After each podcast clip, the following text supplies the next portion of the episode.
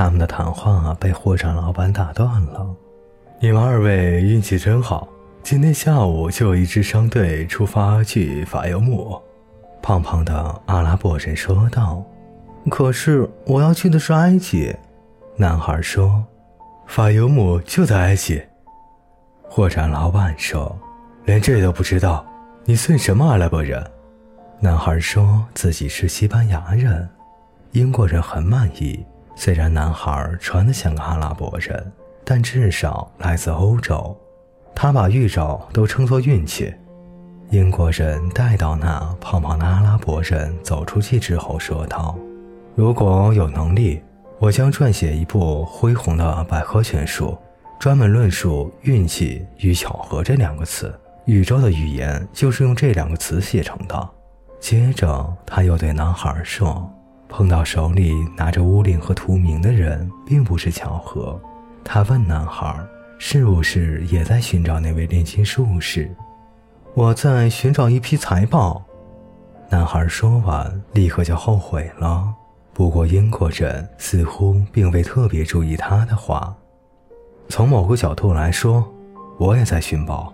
他说：“当货栈老板打招呼让他们出去时，男孩说了一句：‘我根本不知道什么是炼金术。’我是这支商队的头领。”一个黑眼睛、蓄着长胡须的男人说道：“对商队中的每个人，我都有生杀予夺的权利。”沙漠是个任性的女人，有时候会让男人发疯。商队差不多有两百人，以及四百只牲口，有骆驼、马匹、毛驴、家畜。英国人则带了好几个箱子，里面装满了书。商队中有妇女、儿童，还有一些腰挎宝剑、肩扛长枪的男人。火山一带到处是嘈杂的人声。为了让所有人都能听明白他的意思，头领不得不把他的话重复了好几遍。这里有各种各样的神，各自心中都有不同的神明，但是我唯一信奉的神是安拉。我向安拉发誓，将竭尽全力求得圆满，再次征服沙漠。现在，我要你们每个人都向各自心灵深处信奉的神明发誓，无论在何种情况下。都要服从我，在沙漠中不服从就意味着死亡。人群里响起一片窃窃私语声，大家都在低声的向自己的神明发誓。男孩向耶稣基督发了誓，英国人则默不作声。窃窃私语的时间比普通发生要长，因为人们也在祈求上天的保佑。一声长长的号音之后，人们纷纷跨上各自的坐骑。男孩和英国人也买好了骆驼，他们有些费力地爬到了骆驼背上。男孩为英国人的骆驼感到难过，他还得驮好几箱沉甸甸的书呢。也许根本不是什么巧合，英国人说，试图将他们在货栈里开始的那段谈话继续下去。是一个朋友把我带到了这里，因为他认识一个阿拉伯人，据说。然而，商队启程已经无法听清英国人说的话了。不过，男孩很清楚英国人想说什么。他想说的是，将一件事与另一件事联系在一起的神秘纽带，就是这神秘的纽带使男孩成了牧羊人，让他重复做同一个梦，并抵达了非洲附近的一座城市，接着让他在那个城市的广场上遇见了萨冷王。后来，他的钱被偷了，这使他结识了一位水晶店老板。然后，一个人越是接近他的梦想，天命就越成为他生存下去的理由。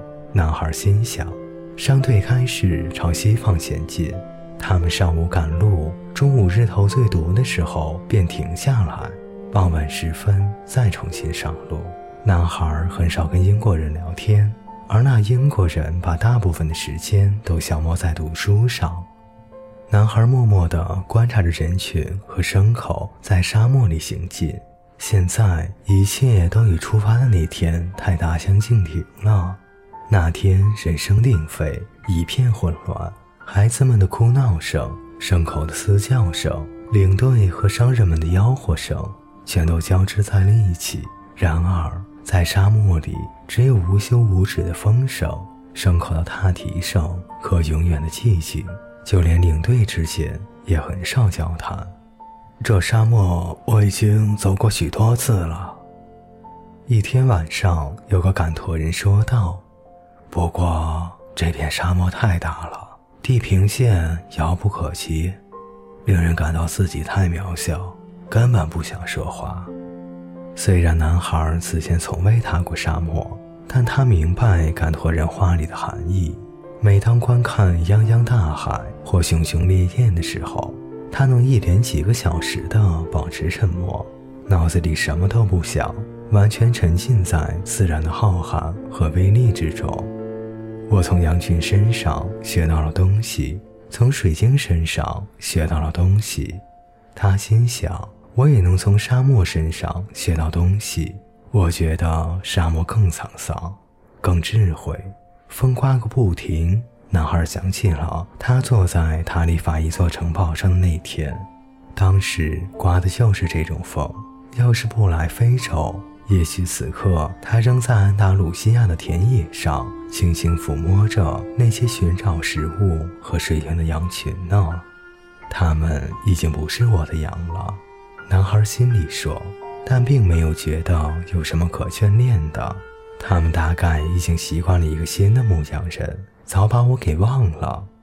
这样很好，谁像羊群那样习惯了云游四方，谁就明白了出游是必不可少的。后来他又想起了那个商人的女儿，并确信她已经结婚，说不定是跟一个卖爆米花的小贩，或者跟一个也会读书识字和讲神奇故事的牧羊人。毕竟，他不可能是唯一具有这种本领的牧羊人。男孩开始为自己的一种预感而惊讶不已。也许他也在学习宇宙语言的历史。宇宙语言能知道每个人的过去与未来。照他母亲习惯的说法，这就是预感。男孩明白了，预感就是灵魂飞快地投入生命的洪流当中。世上所有人的经历都在这洪流中联系在一起，我们因此能无所不知、无所不晓，因为一切均已命中注定。马克吐步，男孩说：“想起了水晶店老板。沙漠里有的地方黄沙遍野，有的地方乱石嶙峋。如果面前有一块石头，上队绕过去就可以了。”如果遇到的是陡峭的山岩，那就得兜上一个大圈子。如果骆驼感觉沙粒过于细腻，他们就找沙子比较密实的地方通过。有时地上覆盖了一层盐，那地方从前应该是个湖泊。于是牲口都不肯往前走，赶驼人便跳下地，把货物背在身上。等通过那些难走的路段之后，再把货物放回牲口的背上。如果某个领队病了或是死了，他们就通过抓阄选出一个新的领队。所有这一切都是因为，无论绕行多少弯路，商队永远只朝着一个地方前进，克服所有障碍，循着那颗指示绿洲方向的星斗前进。清晨，当人们望见那颗星星。在天空中闪烁的时候，心里明白，他指示的方向有女神、水源、椰枣树和棕榈。只有英国人不在意这一切。大部分的时间里，他都在埋头读书。男孩也有一本书。旅途中的头几天，他曾经想过读一读那本书。但他发现，观察商队和倾听风声比读书有意思多了。因此，当他对骆驼更加熟悉并迷上这种动物之后，便把书扔掉了。书是不必要的负担。尽管男孩曾养成了一种近乎迷信的观点：以书为友，开卷有益。